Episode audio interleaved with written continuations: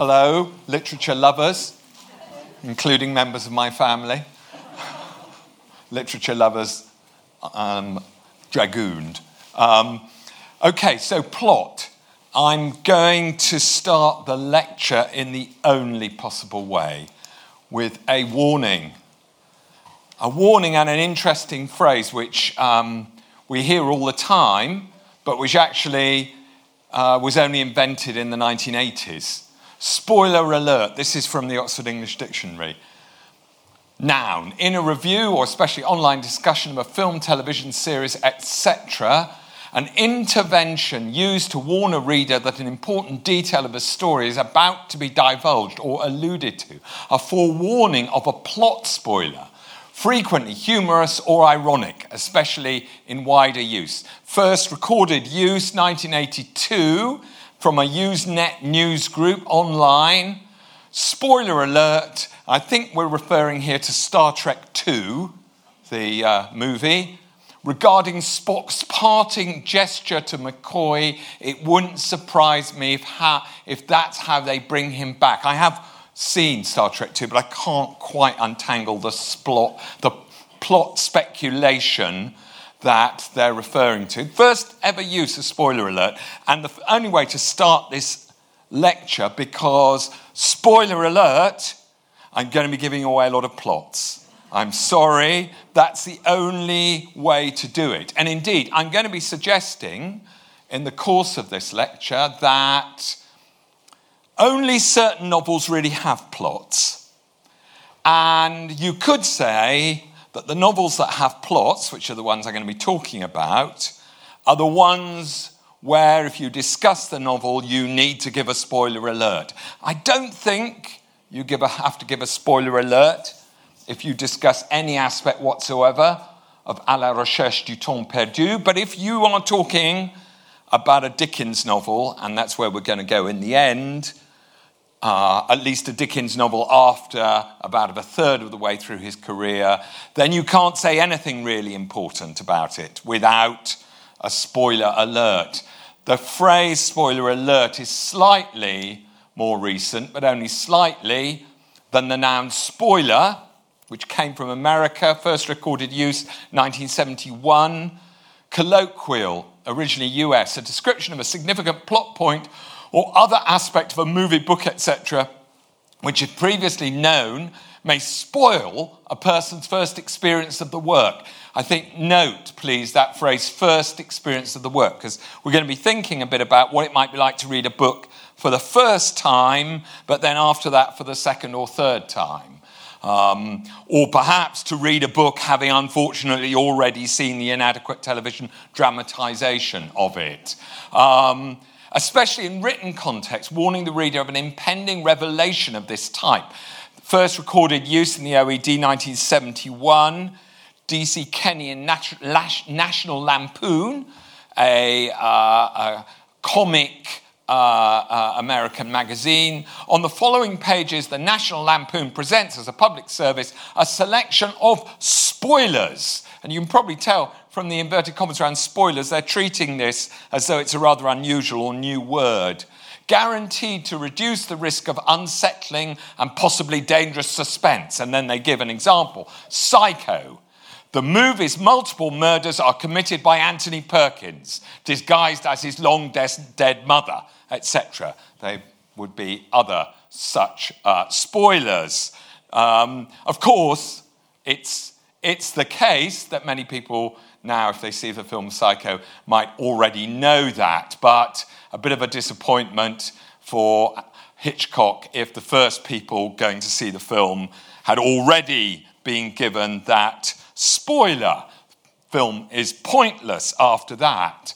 Um, and I'm going to be giving quite a few spoilers, I'm afraid. Wilkie Collins, whom I'm going to be talking about a bit, the Victorian novelist, the pioneer of what we have since come to call thrillers, was so concerned at the prospect of spoilers, as we now call them, from clumsy reviewers, that he attached a plea to the front of his bestseller, The Woman in White, which was published, first published in book form in 1860. And he addressed the critics and he said this In the event of this book being reviewed, I venture to ask whether it is possible to praise the writer or to blame him without opening the proceedings by telling his story at second hand. If he tells the story at all, in any way whatever, is he doing a service to the reader by destroying beforehand two main elements in the attraction of all stories the interest of curiosity and the excitement of suspense? And Collins said this even though the novel, The Woman in White, had uh, actually already appeared in serial form in the weekly periodical All the Year Round, which was edited and partly owned by his friend Charles Dickens. Um, and you'll know the convention, I'm sure all of you now, which I think is a bit better established than Collins feared it was in the 1860s, that when reviewers review novels, um, especially when they review plot heavy novels, when they review detective novels or thrillers, crime stories, that they mustn't talk about the plot. They mustn't tell you anything, give you anything away about the plot. And indeed, that may be one of the reasons, I think, why plot is one of the aspects of novels least often talked about by critics. This whole lecture, as I said, needs, I'm afraid, a general spoiler alert. In order to talk about these plots, I'm going to have to give away some plots, so you'll have to forgive me. And um, Claire, my friend from Gresham College, told me at the beginning of the lecture she, how pleased she was that I was going to be talking a bit later about the mystery of Edwin Drood, Dickens's last novel, because it was the only Dickens novel she hadn't yet read. She's been saving it up, and I'm about to destroy it for her. I'm terribly sorry. But actually, not destroy it because, well, stick around and you'll see why. Um, what is a plot? Um, if not all novels have plots, how do we tell which ones do?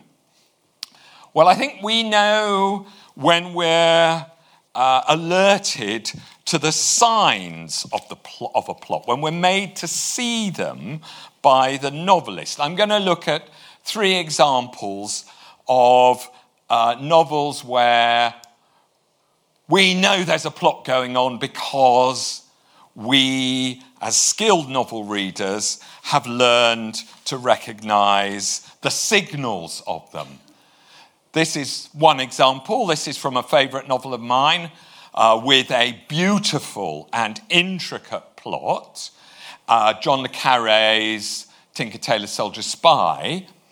And what's happening here is that the protagonist the mole hunter, George Smiley, has gone to Somerset to question the former spy, Jim Prideaux, who is now a master at a benighted country prep school. And they talk, and Jim recalls a disastrous mission to Czechoslovakia, where he was sent by the head of the Secret Service, the head of the circus, Control and the control said before he went, taught him a code because the purpose of his mission was to identify the uh, senior member of British intelligence who is in fact a Soviet mole. And there's only a small number of possible culprits, and control gives him this code for who they might be tinker, tailor, soldier, sailor, rich man, poor man, beggar man, thief, that rhyme that you all know, I'm sure. Prideaux's captured and interrogated under torture, and of course gives away the fact that he knows this code to uh, uh, his torturers. And then, after he eventually is returned to England on a sort of spy swap, he gets visited by his fellow spook, Toby Esterhazy, one of the possible suspects, who gives him a load of cash and tells him to forget everything about his mission. I could forget Tinker Tailor and the whole damn game, moles, everything. I could forget it, right? Forget it. Just behave as if it had never happened, he was shouting. And that's what I've been doing, obeying orders and forgetting. The night landscape seemed to Smiley suddenly innocent. It was like a great canvas on which nothing bad or cruel had ever been painted. Side by side, they stared down the valley over the clusters of light to a tor raised against the horizon. A single tower stood at its top, and for a moment it marked for Smiley the end of the journey. Yes, he said, I did a bit of forgetting too. So Toby actually mentioned Tinker Tailor to you. However, did he get hold of that story? Unless the interruption is Le Carre's, not mine. And the italic, that story, is also Le Carre's, not mine. You're supposed to have your antennae twitch here, aren't you?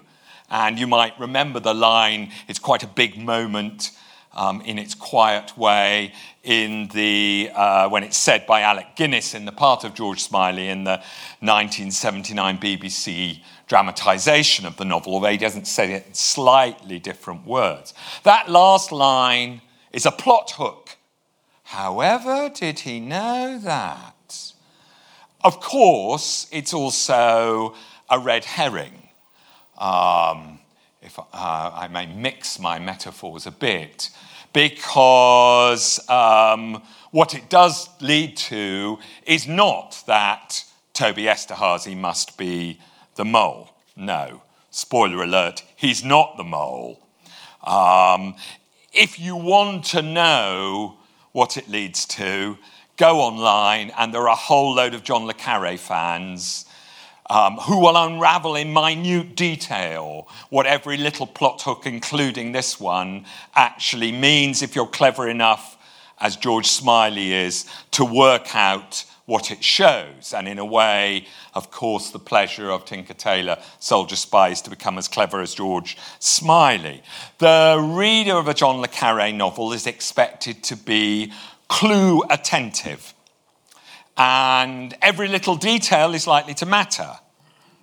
Um, and in an earlier lecture in this series, I talked about how uh, in other kinds of novels, uh, from Daniel Defoe to Karl Ove Knausgaard, details, circumstantial details, little matters of fact are there to make the word world credible, to make you believe in a story.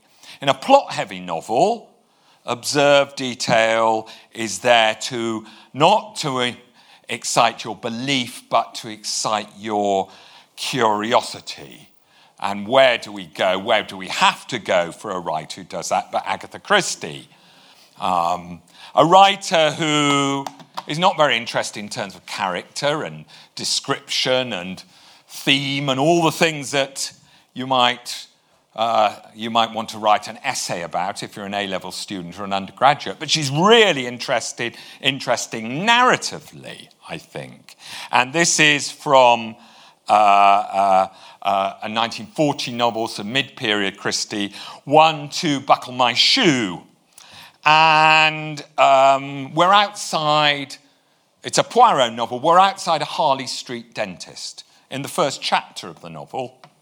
Each chapter of the novel is, uh, they're not numbered, but they're headed by lines from this rhyme. And you might think, oh, there's another, this funny thing, these novels, which are, which are uh, entitled after childish rhymes. Um, we might think about why that might be. Tinker Tailor, One, Two, Buckle My Shoe. There's quite a few other Agatha Christie novels, actually. Hickory Dickory, um, Pocketful of Rye, which are also named after sort of chi- children's rhymes. Anyway, it's, uh, here we are, and here's what happens.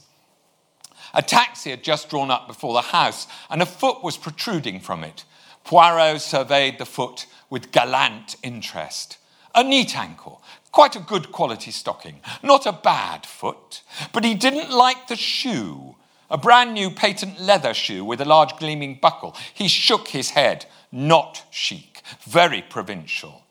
The lady got out of the taxi, but in doing so, she caught her other foot in the door and the buckle was wrenched off.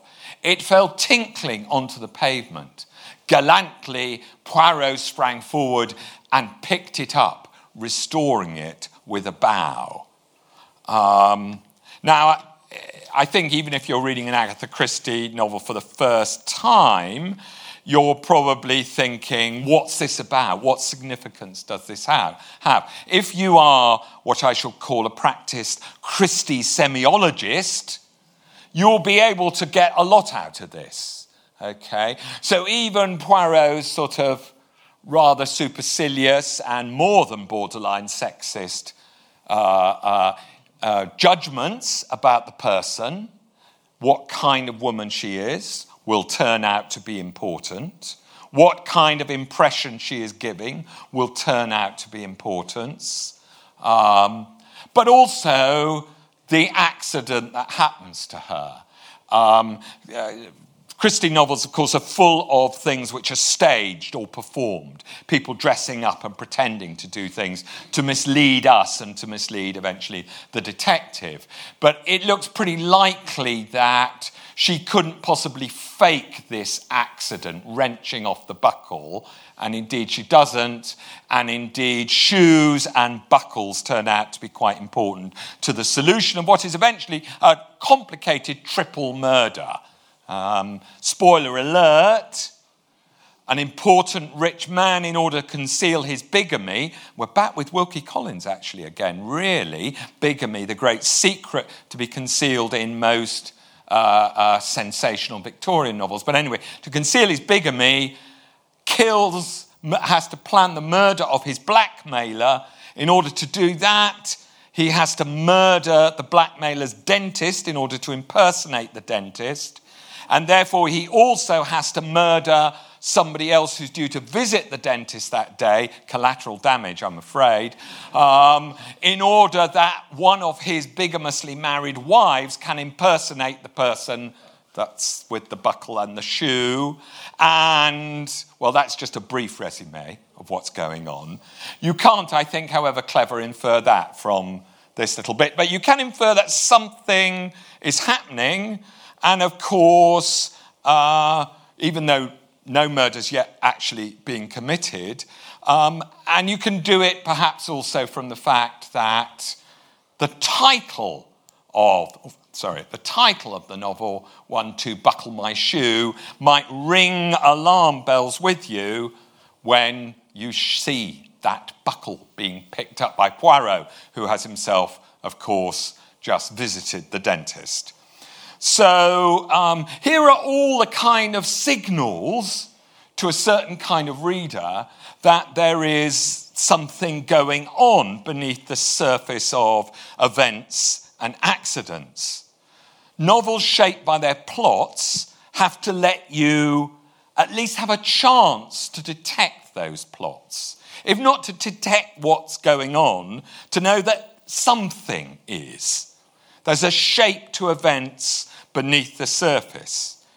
Uh, here is my third of my examples after Le Carre and Christie. Here we're back with Wilkie Collins. The man who I think invented so many of the conventions that thriller writers still follow. Not just thriller, thriller novelists, but thriller writers for the television too.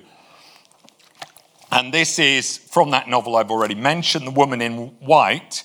And it's a long novel, and this is sort of right in the middle of it. And it's the very moment when the reader might detect the plot taking shape. Of course, the plot has already taken shape in Collins's mind, and we've had many installments before we get to this stage. But this is the key moment when the reader should be able to sense what's going on. Or it has to be said first time I read the novel, I didn't get this bit. And I think it's very unlikely that most first time readers would do.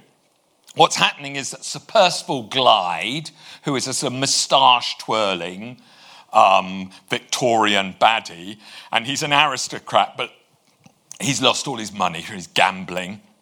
He needs money. He's married the beautiful and virtuous, naive Laura Fairlie, in order to try and get her money. But she won't sign it over to him. So he's got her, but he hasn't got her cash. So what does he do? And this is a conversation overheard by Laura's uh, much more resourceful half sister, Marian Halcombe. Um, who's actually, it's nighttime, she's on a terrace, it's all very exciting. And uh, not on a terrace, on a, on, a, on a balustrade above the two men who are talking and smoking their cigars. And one is Sir Percival, and the other is Sir Percival's uh, uh, crony, his accomplice, the brilliant, villainous Italian soi-disant aristocrat, Count Fosco. And I'll be returning to him in a future lecture on villains, for he is a prize specimen of such. Um, and they're discussing a distracted young woman who has been turning up in, in, in, in uh, roundabout where they are in this isolated house in Surrey called Anne Catherick. Um, I must know, says Count Fosco, I must know how to recognize our invisible Anne. You won't mind if I channel Count Fosco a bit. what is she like? Like? Come, I'll tell you in two words. She's a sickly likeness of my wife. The chair creaked and the pillar shook once more. The Count was on his feet again, this time in astonishment.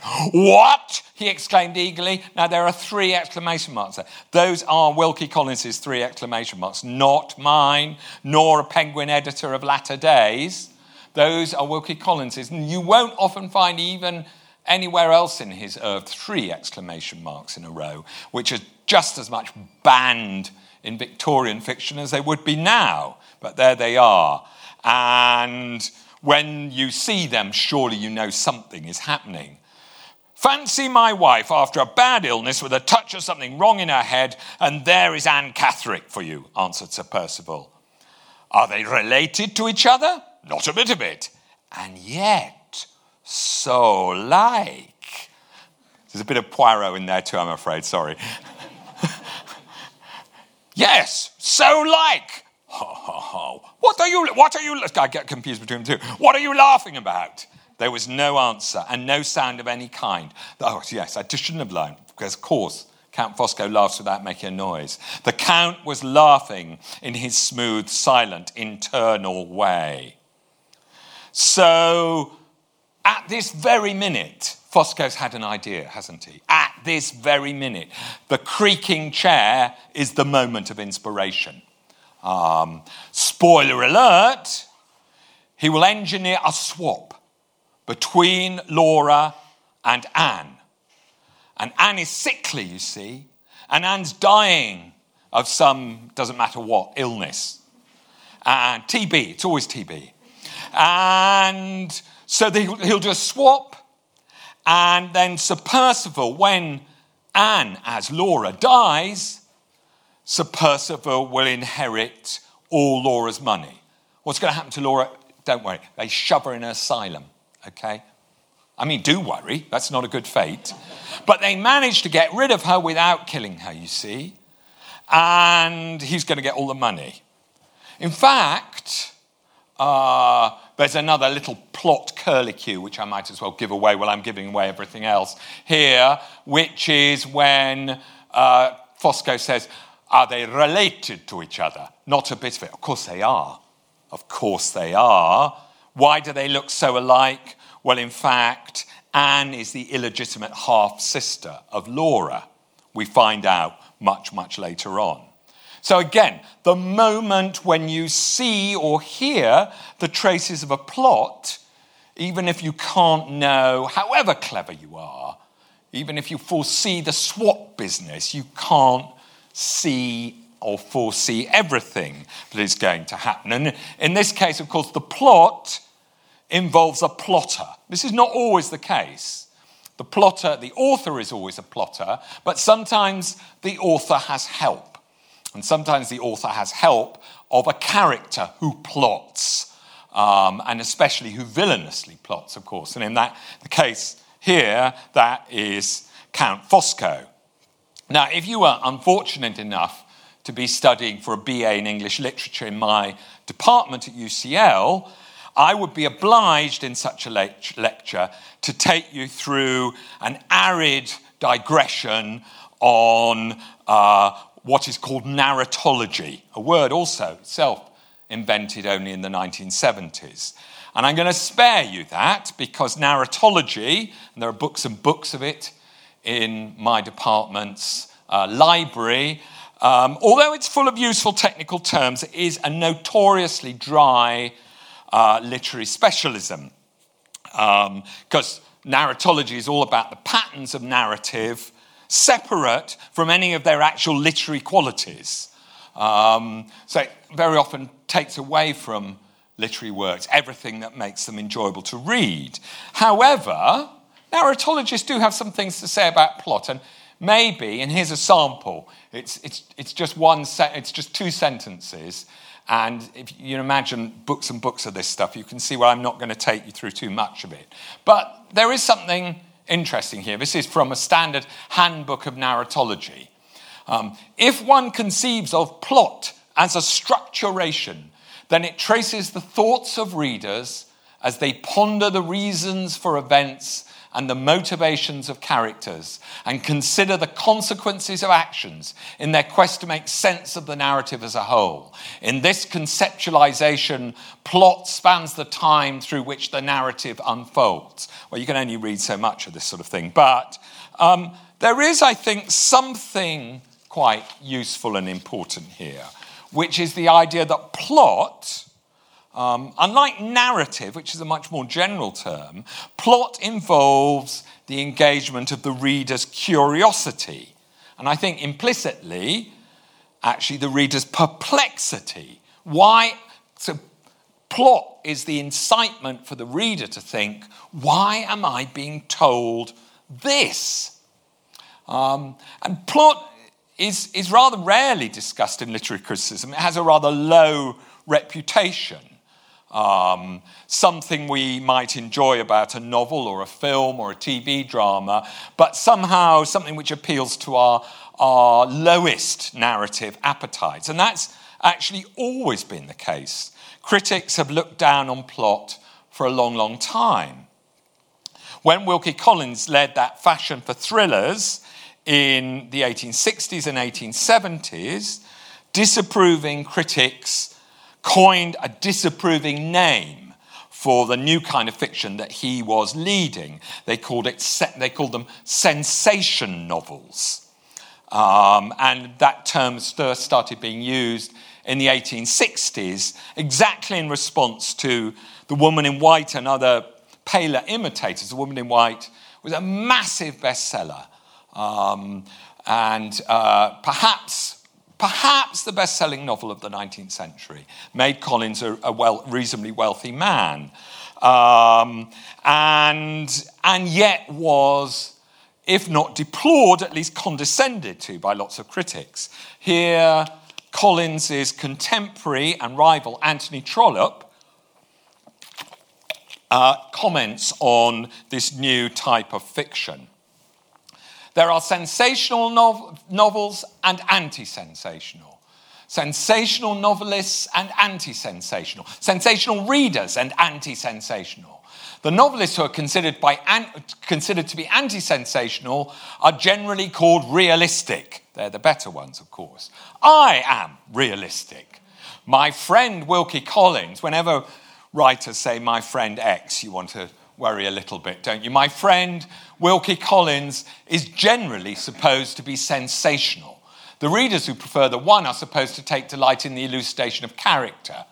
Those who hold by the other are charmed by the continuation and gradual development of a plot. And that sort of distinction has, you'll find it recurring over and over again in criticism. Um, writers, critics like, if you look at E.M. Forster's um, aspects of the novel, for instance. Exactly the same. There are character novels, and those are deep and fascinating, and they're written by Virginia Woolf and Marcel Proust. And then there are plot novels, which keep us hungry for more, but in fact are written by a lower kind of talent. Plot is inherently sensational. And you can see what Trollope meant when you look at Collins, because it's not just the subject matter bigamy, as I've said, but also murder, attempted murder, embezzlement, adultery. These are the this is the sort of stuff with which Collins worked. It was also Collins's use of narrative form. He specialized in the exploitation of serialization to excite his readers. His art was to leave the reader at the end of each week's episode hungry to know more. And he specialized in weekly serializations. And I said, uh, The Woman in White appeared first of all in the weekly journal All the Year Round, um, which was edited, or as Dickens grandly said it on the masthead, conducted by Mr. Charles Dickens. And the essential, the lead item was always a serialized novel, and the aim of the installment was very simple. It was to get the reader to buy the next issue of All the Year Round. Um, and it is surely from this that Jed Mercurio, Mercurio learned his art. Every single one of those four part, six part, whatever they are, thrillers, whether they're in sequence or are standalone ones, on usually now, oddly enough, their slot is nine o'clock on a Sunday night, usually on BBC or ITV, has learnt its serial art really from Wilkie Collins, um, or from him in particular. Here is uh, uh, the end of the very first uh, installment of The Woman in White, which appeared on the 26th of November 1859. And what's happened is that uh, the is being told by a young drawing master called Walter Hartright. He has got himself his first proper job as a drawing master in distant Cumberland at a place called Limmeridge. He's never been there before, where he's going to teach two young ladies to draw. He's going to fall in love with them, one of them, of course, not both of them, one of them. And um, on his last night in London, he visits his mother and sister who live in Hampstead. And after a pleasant evening, very late at night, he walks back from Hampstead, then a village outside London, into central London and uh, somewhere at a junction of four roads, he is stopped by a mysterious young woman dressed entirely in white. It's one in the morning. The site of their meeting is much debated. I assert here and now for the record it is the Swiss cottage gyratory system. And there's actually a plaque further up the Finchley Road, wrongly identifying another junction as the site. But if you read, as I encourage you to, the first part of The Woman in White carefully, you'll see it's definitely Swiss Cottage. Um, there is no Swiss Cottage there at this time, needless to say. And the woman asks him for help. Uh, she's completely unfamiliar with where she is. She wants to go into London. And mysteriously, she mentions that she comes from Cumberland. And she mentions the very place, Limmeridge, where Walter is going to be traveling the next day. But before he has any chance to work it, any of this out or find out more from her, there's a cab. He finds her a cab which is traveling back to uh, the Mews where it's based at, on Tottenham Court Road. And she gets in it and he pays the cab and it goes off. And he, Walter walks down the side of the road and he's going through St. John's Wood, I think, now, as bosky then as now. And he's concealed by the trees at the side of the road.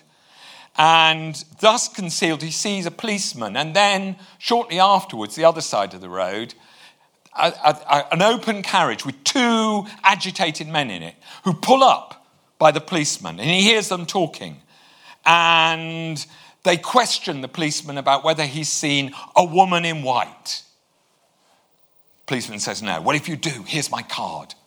The policeman looked at the card that was handed down to him. Why are we to stop her, sir? What has she done? Done? She has escaped from my asylum. Don't forget, a woman in white. Drive on. When Dickens, who was editing the Journal saw this first installment from his friend uh, Wilkie Collins. He congratulated. He must have said something like, Nice, Wilkie, we've got him. And so he did. He had them, you will not be surprised to know, hooked. That ultimate line from a Victorian sensation novel She has escaped from my asylum.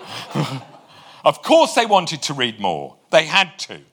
The reader was left itching to buy the next issue, just as we are, at least Jed hopes so, made to itch to watch the next episode of Line of Duty. Um, and thus, that, you know, that crucial tactical decision, I'd love to be in on it, which Wilkie Collins didn't have the choice over, whether with a, a multi part TV thriller they make it all available on iPlayer so you can gorge yourself or not. So much better, isn't it? If you have to wait, if you have to wait for the next episode. Some of Collins's perplexity, curiosity generating closures were more sensational than others. And I, I thought I'd give you one more. Here is, um, here is one from later in the novel. What's happened here is uh, Laura marries Sir Percival. I mentioned at the beginning they get married because she feels obliged to, because her late father left it in her, his will that he wanted her to marry him. So she does, and Walter despairs and goes off to the Honduras. And then he comes back later and hears that Laura has died, and he's absolutely desolate. And he makes a sort of tragic pilgrimage to her grave in Limmeridge churchyard up in Cumberland. And when he goes there, he encounters two women in the churchyard. One of them is veiled. But the veiled woman had possession of me, body and soul. She stopped on one side of the grave. We stood face to face with the tombstone between us. She was close to the inscription on the side of the pedestal. Her gown touched the black letters. The voice came nearer and rose and rose more passionately still. Hide your face. Don't look at her. Oh, for God's sake, spare him. The woman lifted her veil. Sacred to the memory of Laura Lady Glyde.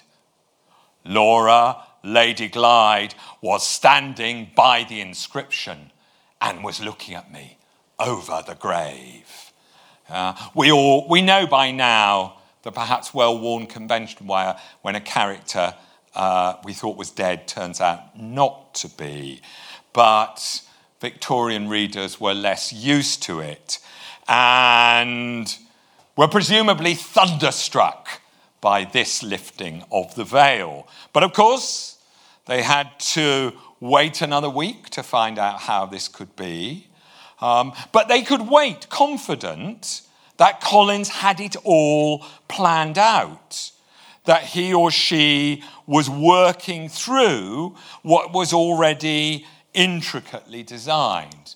And here is Charles Dickens just a year later when all uh, the woman in white was succeeded by great expectations in all the year round. And you've got to admit, pretty classy stuff they had in it um, talking about how incredibly demanding and difficult it is to, or it was, to get the overall plot to fit also within the rhythm of jolts and suspensions of a weekly serial.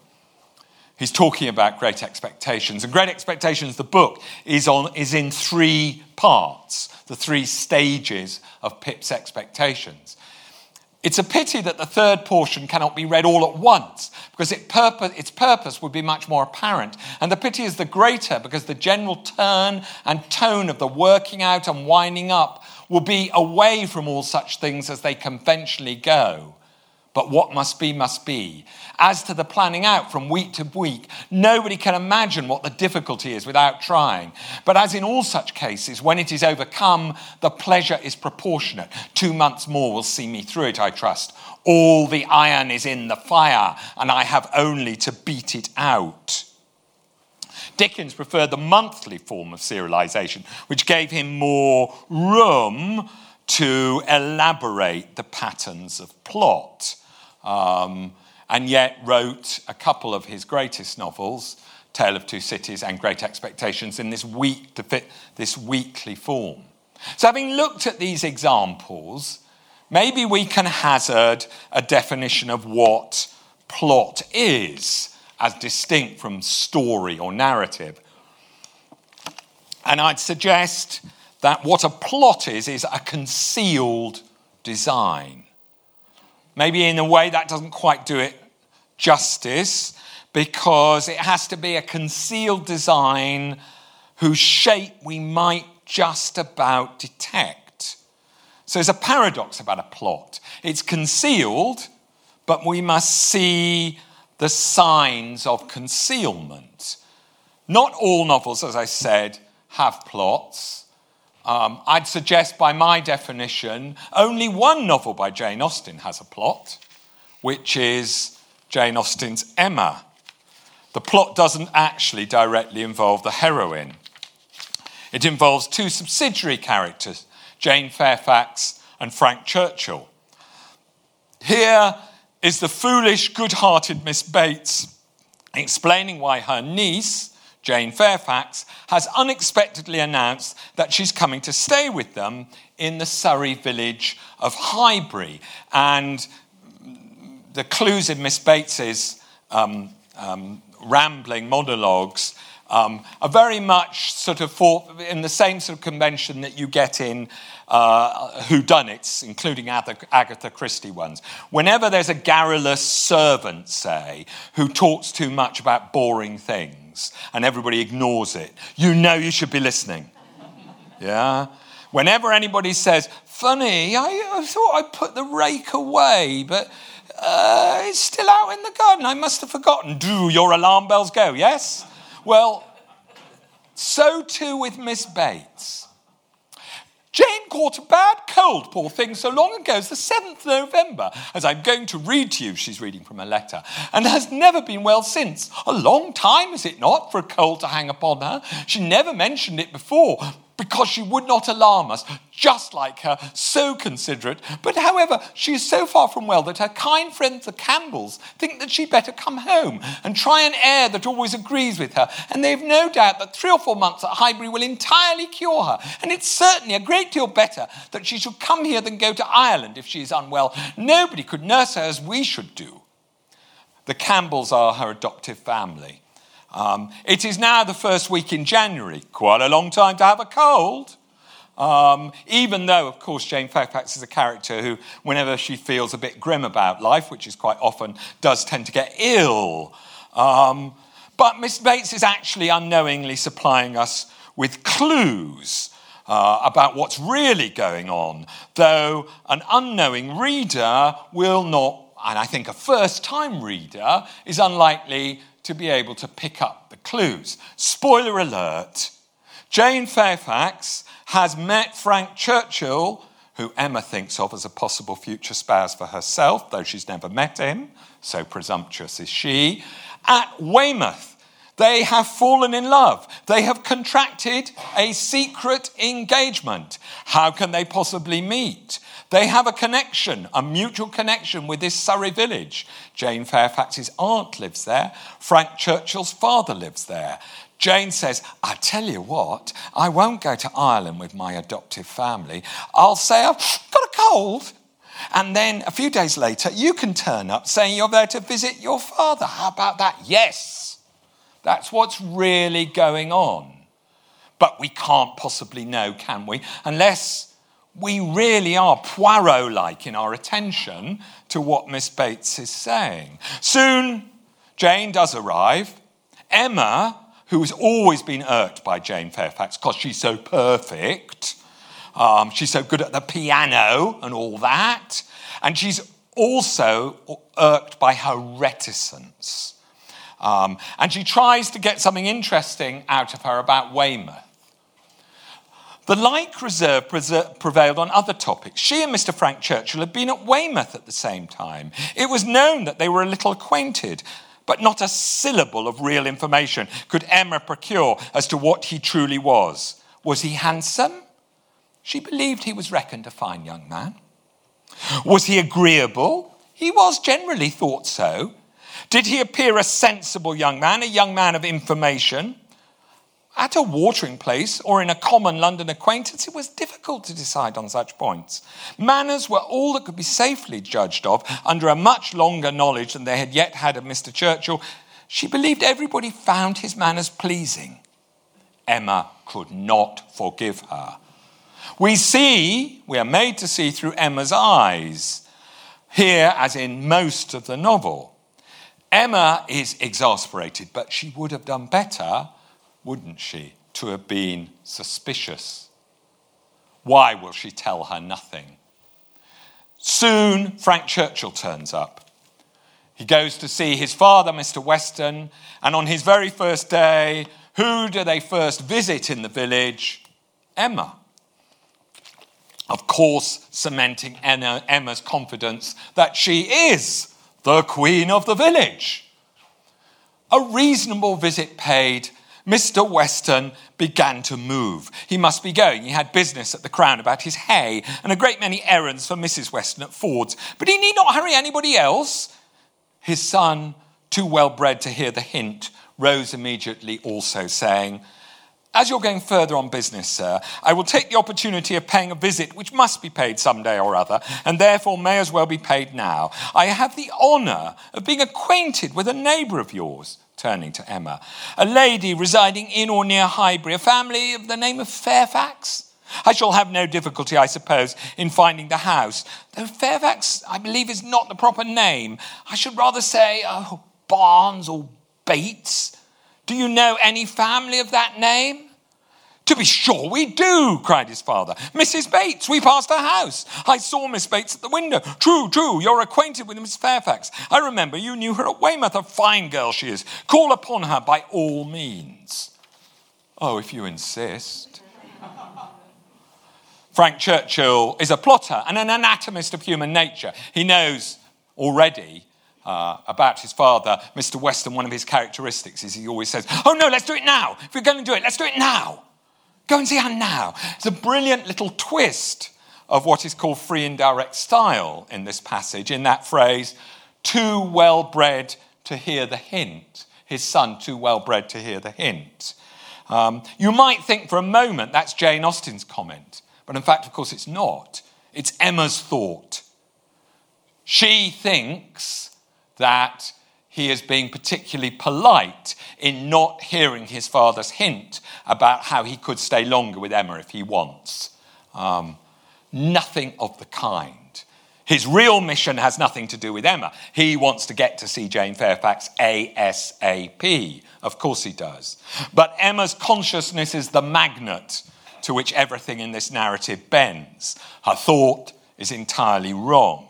So here are the signs of a buried design, a buried design uh, but that involves planting clues just as much as an Agatha Christie novel involves plant, planting clues. And even though we're unlikely to be able to detect most of those on a first reading, one of the reasons that Emma is such a clever novel is it's a novel, perhaps the first novel written in English, that has to be read twice in order to understand it. Um, and clues, here's a, here's a, a more recent example. Uh, another novel with a puzzle title like Agatha Christie's, of how uh, a literary novelist uh, who likes a plot, Ian McEwan, will plant clues that perhaps we will only recognize afterwards. This is from his Booker Prize winning novel, uh, Amsterdam. Um, and it involves a friendship which turns into an enmity between Clive Linley and Vernon Halliday. They're old friends, and they're united in part by the fact they were both once lovers of a woman called Molly Lane, at whose funeral they meet again at the beginning of the novel. Clive is an esteemed composer of classical music. Vernon is the editor of a daily newspaper. Here's Vernon at his morning editorial conference hearing ideas about stories from his future his features editor Lettice began to describe an investigative piece she'd commissioned on a medical scandal in Holland. Apparently, there are doctors exploiting the euthanasia laws to. Vernon interrupted her. I want to run the Siamese twin story in Friday's paper. There were groans, but who was going to object first? Lettice, we don't even have a picture. Incidental detail? If you're very attentive, you might be thinking Holland, I'm wondering still why this novel's called Amsterdam. Amsterdam doesn't crop up until about 130 pages into this really quite short book. Later in the novel, another editorial conference. This time, it's a big event because Vernon's newspaper has an exclusive story about a sexual scandal involving the foreign secretary. The literary editor, who'd never before been in early enough to attend a morning conference, gave a somnolent account of a novel about food, which sounded so pretentious that Vernon had to cut him off. From arts, there was a funding crisis, and Lettice O'Hara in features was at last ready to run her piece on the Dutch medical scandal, and also, to honour the occasion, was offering a feature on how industrial pollution was t- turning male fish into females. We might be so distracted by the joke that Ian McEwan's inserted about somnolent and sleep inducing literary editors um, that we might miss that little thing about Holland again. But eventually we can't miss it. Here in the last section of the novel, Clive and Vernon have fallen out with a vengeance. Now they despise each other. We're all set up for the novelist's plot to reveal itself. Clive is reading Vernon's newspaper and notices the plot hook unsavoury goings on in Holland. The world was its usual mess. Fish were changing sex. British table tennis had lost its way. And in Holland, some unsavoury types with medical degrees were offering a legal service to eliminate your inconvenient elderly parent. How interesting. All one needed was the aged parent's signature in duplicate and several thousand dollars. Clive notices this report and makes a plot out of it. And then we get to see the point of the novel's teasing title. Both men, spoiler alert, will arrange for each other's voluntary euthanasia. It's a double murder, and the murderers murder each other. They will both travel to Amsterdam, but neither will come back alive. And you recognize the whole thing is inevitable. Their very friendship, based a lot on envy and rivalry, was doomed to this murderous symmetry. How neat, how comic, how carefully plotted. So uh, uh, the clues are there. I can't remember if I noticed them the first time, but eventually we all notice what Amsterdam means. So clues are often little flourishes, actually, that the, the plot adept uh, novelist uses. Two little examples I just pause on briefly uh, before I ruin the mystery of Edwin Drood for Claire. Here is one from uh, the great plotter of the Victorian novel, Charles Dickens. It's from the opening instalment of Bleak House, and it's Lady Dedlock on her Lincolnshire estate and uh, looking out of the window. Um, drip, drip, drip. On Sundays, the little church in the park is mouldy. The oaken pulpit breaks out into a cold sweat and there is a general smell and taste as of the ancient Dedlocks in their graves. My Lady Dedlock, who is childless, looking out in the early twilight from her boudoir at a keeper's lodge and seeing the light of a fire upon the lattice panes and smoke rising from the chimney, and a child chased by a woman running out into the rain to meet the shining figure of a wrapped up man coming through the gate, has been put quite out of temper. My Lady Dedlock says she has been bored to death. Remember Gillian Armstrong being bored to death. Um, it's uh, uh, a very sly moment from Dickens, superbly misleading. In this most elaborately plotted and very long novel, right at the beginning of it, here he is, my Lady Dedlock. He loves a parenthesis, Dickens, who is childless. Spoiler alert, she's not. Spoiler alert, the heroine of the novel, Esther Summerson, is her child. Lady Dedlock thought she was dead, but she's not. Lady Dedlock has a child and a whole scandalous prehistory, which will be revealed in the course of the novel. Though in March 1852, it would have been a Poirot like literary critic indeed who detected a something like a flourish of statement, paradoxical statement in that parenthesis, a kind of dare to the reader to see through what uh, Dickens was doing. Now, I'm going to go to the end and to the mystery of Edwin Drood, um, because that's how Dickens ended his career. He ended his career with a novel which is a kind of continuing puzzle for TV adapters and for academics, because Dickens died exactly halfway through this novel. Its first six installments of a planned 12 were completed, and it's a mystery, as its title announces. We know that John Jasper, the choir master at Cloisterham Cathedral, is a secret opium addict. We know he's secretly obsessed. Sorry, he's not secretly, but he's uh, amorously, sexually obsessed with Rosa Budd, who is engaged to his own nephew, Edwin Drood. We know John Jasper has dark schemes. What are they? Here, the kindly and intelligent Reverend Septimus Crisparkle comes upon Jasper asleep on his sofa. Long afterwards, he had cause to remember how Jasper sprang from the couch in a delirious state between sleeping and waking and crying out, What is the matter? Who did it? Long afterwards, the phrase points forward to a narrative future that Dickens knew that Dickens foresaw, but we never get there. We would have got there if he'd lived. Who did it? Who did what?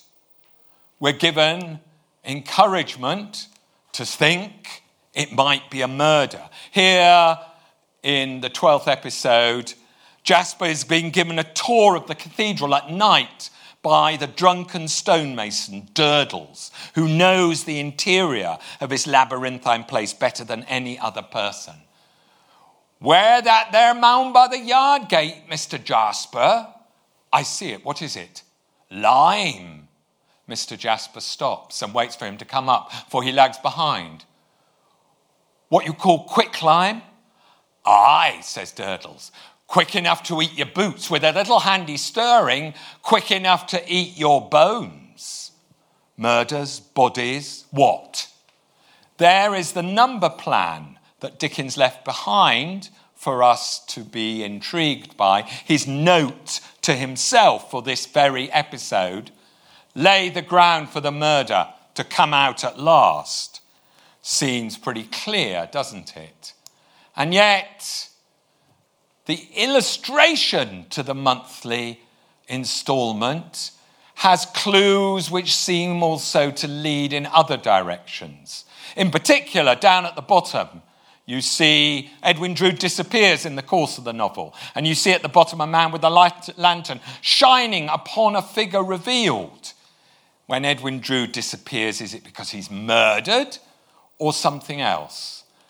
And I end just with this final clue to show Claire here that actually I'm not giving away the ending because we don't really know what the ending was. And there are other kinds of clues in the novel. So electric with plot sensitivity is it. Here, in the first, in, in, in the first installment, Dickens is rather innocently describing Miss Twinkleton, the head of the small private school for young ladies in Cloisterham, where Rosa Budd's still a pupil. And Miss Twinkle, Twinkleton is a solemn old maid by day, but actually a scandal loving gossip once all the young ladies have been sent to bed, and she can chat with her crony, Mrs. Tisher.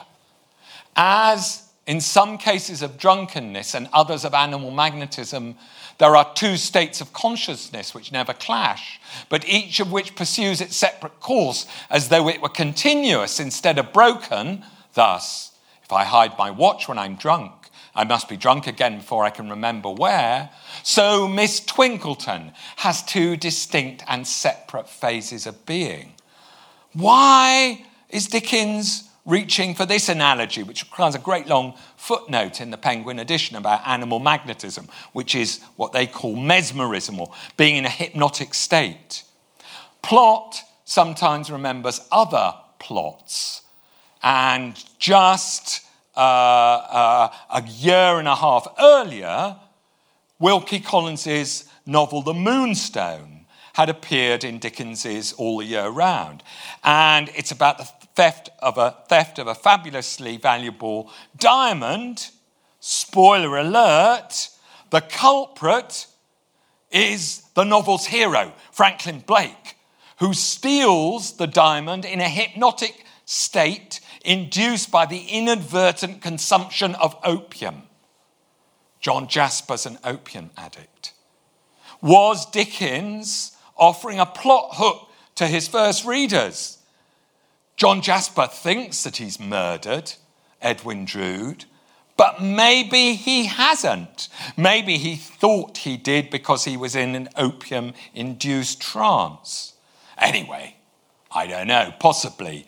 The mystery of Edwin Drood, however, provides final and I think uh, compelling evidence for that power of plot in fiction. Its plot existed fully formed in the author's head, of that we can be certain. The clues, the hooks, all must be there. Remember, Dickens, Dickens commanded himself, lay the ground for the murder in that bit from the uh, number plan that I looked at. Lay the ground. Yes, he laid the ground. But even the cleverest commentators can't be sure where the plot leads. No wonder it's got such power. Thank you.